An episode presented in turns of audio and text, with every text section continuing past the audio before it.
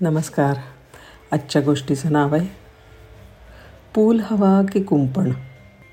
एका गावामध्ये दोन सख्खे भाऊ अगदी शेजारी शेजारी आपापल्या शेतांवर राहत असत.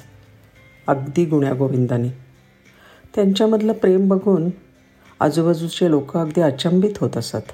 एकमेकांच्या शेतावर लागणारी यंत्र वेगळी वेगळी सामुग्री मजूर बी बियाणं औषधं. यांची ते अगदी नेहमी देवाणघेवाण करत असत. एक जण गावात निघाला की दुसऱ्या घरी काही आणायचं का गावातनं? हे विचारल्याशिवाय कधी पुढे होत नसत. दोघांच्या घरचे संबंध फार खेळीमेळीचे होते. सणासमारंभाला एकत्र येत. पण पण एक दिवस या सुंदर संबंधांना दृष्ट लागले. छोटासा गैरसमज झाला. शब्दाला शब्द वाढत गेला. कटू शब्दांची देवाणघेवाण झाली. बोललेल्या शब्दांचे अर्थ चुकीचे लावले जायला लागले. आणि आणि बोलबोल म्हणता अर्थाचा अनर्थ झाला. एका चांगल्या कौटुंबिक संबंधांचा कडेलोट झाला. दोघा भावांमध्ये आणि त्यांच्या कुटुंबांमध्ये अगदी कडाक्याचं भांडण झालं. आत्ता आत्तापर्यंत एकमेकांशिवाय बिलकुल न करमणारी मंडळी दुसऱ्या घरातले कुणी समोर आले की तोंड फिरवायला लागले. चाळीस वर्षांच्या त्यांच्या आयुष्यातली ही पहिली गंभीर फाटाफूट होती. अशी परिस्थिती काही आठवडे तशीच राहिली. दोन्ही घरांमध्ये स्मशान शांतता होती. एक दिवस सकाळी मोठ्या भावाच्या दारावर टकटक झाली. त्यांनी दार उघडलं सुतारकामाची अवजारं खांद्यावर घेतलेल्या एका मजबूत माणसाने टकटक केली होती. तो म्हणाला मी सुतार आहे. काम शोधतो आहे काही काम असू शकेल का तुमच्याकडे? हो हो हो. आहे ना नक्कीच आहे. मोठा भाऊ म्हणाला चला माझ्याबरोबर समोर तो नाला दिसतो आहे ना त्याच्या काठावर एक घर आहे. दिसतंय ना तो आहे माझा शेजारी. खरं तर गेल्या आठवड्यात तो माझा लहान भाऊ होता. आमच्या दोघांच्या शेतांमध्ये एक कुरण होतं. माझी गुरं तिकडे चरायला जात असत. पण त्यांनी काय केलं आहे माहिती आहे त्याचा बुलडोझर सरळ त्या कुरणावर घातला आणि पार नदीपर्यंतची जागा उखळून टाकली. माझ्या गुरांचं खाणं नष्ट झालं की आणि शिवाय बघा किती घाण दिसतंय. आमच्यामध्ये तर आता एक ओढा वाहतोय. त्याने मला कदाचित हे त्रास देण्यासाठी केलं असेल किंवा मत्सराच्या पोटीसुद्धा केलं असेल. तुम्ही असं करा. पलीकडे मी काही ओंडके कापून ठेवलेत.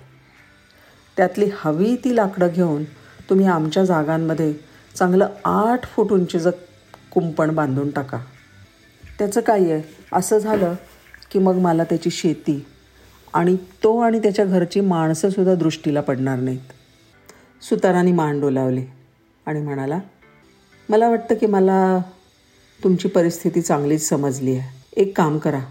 मला खेळे लाकडं आणि कामाची जागा दाखवा. मी आणि माझा जोडीदार तुम्हाला पसंत पडेल असं काम नक्कीच करून देऊ. मोठ्या भावाने सुताराला सर्व साहित्य आणून दिलं. आणि मग त्याचं काम करण्यासाठी तो शहरामध्ये निघून गेला. दिवसभर सुतारांनी कसून काम केलं.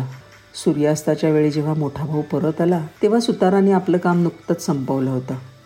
गावातनं आलेला तो काम बघण्यासाठी लगेच जाग्यावर गेला. तो आवासून बघतच राहिला. कारण तिथे कुंपणच नव्हतं. होता एक पूल. ओढ्याच्या एका बाजूपासून दुसऱ्या बाजूपर्यंत नेणारा पूल म्हणजे ह्याच्या घरापासनं त्याच्या घरापर्यंत नेऊन पोचवणारा पूल. पुलाचं काम फारच उत्तम केलं होतं. अगदी पुलाच्या बाजूचे कठडेसुद्धा तयार केले होते. आणि पलीकडे त्याचा धाकटा भाऊ हात पसरून समोरून येत होता. मोठा भाऊ सुताराला म्हणाला आपलं सकाळी एवढं सागरसंगीत बोलणं झाल्यावर सुद्धा तू मध्ये भिंत किंवा कुंपण बांधायचं सोडून पूल बांधलंस ते बरंच केलंस हा? आता ते दोन्ही भाऊ पुलाच्या दोन बाजूंना उभे राहिले होते. ते दोघं चालत चालत पुढे आले आणि मध्यभागी एकमेकांच्या मिठीत कधी सामावले ते त्यांनाच कळलं नाही. मोठा भाऊ आपल्या भावाचा हात हातात घेऊन वळून सुताराकडे पाहत होता. सुतार निघण्याच्याच तयारीत दिसला. दादा माझ्याकडे तुमच्यासाठी बरेच प्रकल्प आहेत. थांबा थोडे दिवस सुतार म्हणाला. भाऊ मला इथे राहायला नक्की आवडलं असतं. पण काय करू? मला अजून बरेच पूल बांधायचे आहेत. बरीच मनं सांधायची आहेत. आपल्यालासुद्धा आपल्या आयुष्यामध्ये संबंधितांबरोबर कुंपण बांधायचं का पूल उभारायचा? असे पर्याय उपलब्ध असतातच. कुंपण बांधण्याचा मार्ग संबंध दुरावण्याकडे नेतो. आणि त्यांनी शेवटी एकाकी पण नशीब येतं. आणि पूल सांधण्याचा मार्ग समाधान आणि शांततेकडे नेतो. असं संत सांगतात. ओके हो नाही? ह्या छोट्या आयुष्याचं सोनं करूया. धन्यवाद.